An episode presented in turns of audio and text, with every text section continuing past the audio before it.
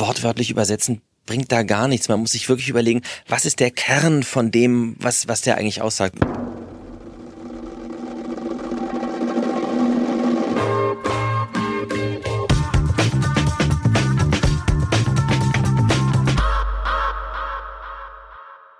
Das heißt, du hast gar nicht so das klassische Abitur gemacht, ich dann Schauspielschule und dann. Ich habe, ich wollte ursprünglich sogar äh, Regie studieren nach der Schule, habe dann aber gesagt, gut, ich habe jetzt 13 Jahre Schule hinter mir, Abi in der Tasche, machst man ja einfach nix.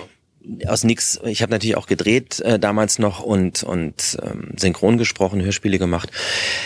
Und wollte mich dann im Jahr drauf bei den Schauspielschulen bewerben, hatte mir auch diverse Tage der offenen Tür auch angeschaut und dachte so, ja, die meisten, die hier anfangen zu studieren, die sind so Mitte 20, du bist jetzt gerade 19, 20, na, wartest du noch ein Jahr, bis der 21, dann ist besser. Naja, Jahr drauf habe ich leider alle, wirklich alle Anmeldefristen verpasst. Einfach nur aus, lief so gut.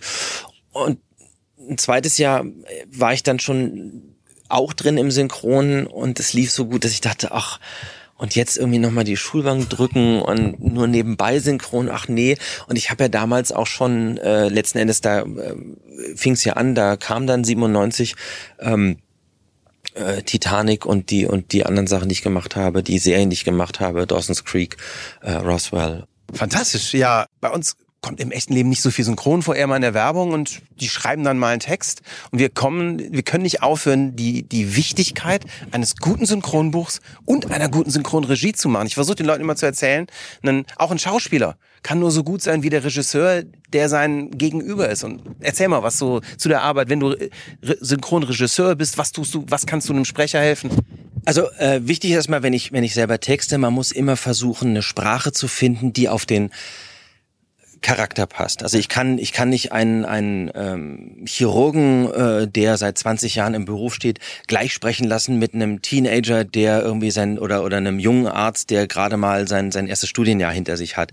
Ich kann einen äh, Football-Trainer nicht gleich sprechen lassen äh, mit einem Kapitän zur See. Ich ein Penner muss anders sprechen als ein Büroangestellter. Das ist immer wichtig, dass man das im Kopf behält. Wer redet da eigentlich gerade mit wem?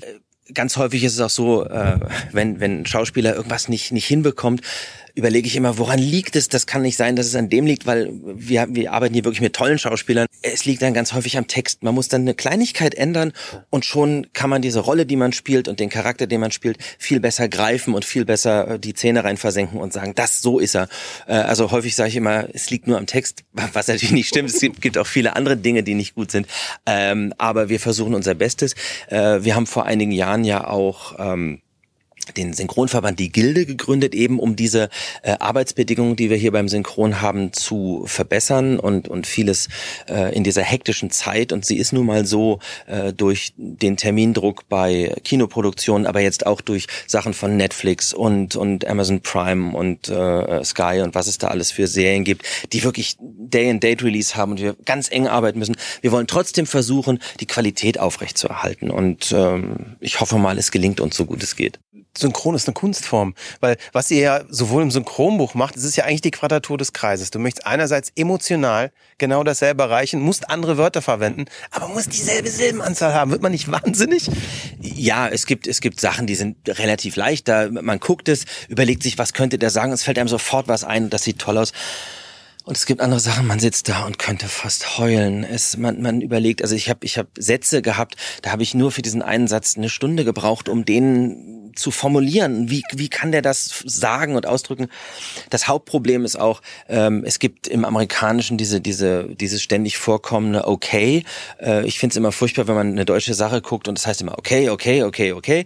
Ähm, es gibt ganz viele andere Worte, die viel besser ausdrücken. Also ein Okay kann natürlich ein in Ordnung sein oder ein Hast du verstanden oder ist das gut oder was auch immer. An anderen Stellen ähm, gibt es eine Sache, wenn einer im Englischen sagt, äh, alright, da gibt's fast keine andere Übersetzung im Deutschen als ein Okay. Also das ist äh, pervers teilweise, was wir da machen.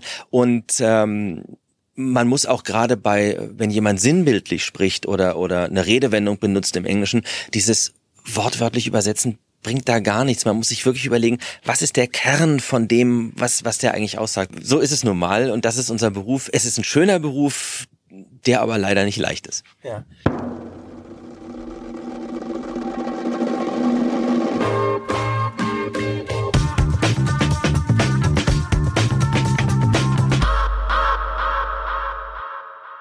Unser heutiger Podcast-Partner sind wir selber. Wir suchen nämlich neue Kollegen. Und wenn du Account Manager bist, Programmierer, Projektmanager und am besten vielleicht Erfahrung im Bereich FMCG, Werbeagenturen, Filmproduktion oder Radio hast, dann freuen wir uns auf deine Bewerbung. Gehe auf alexjacobi.ai slash jobs und schau dir unsere offenen Stellen an. Wir würden uns freuen, von dir zu hören.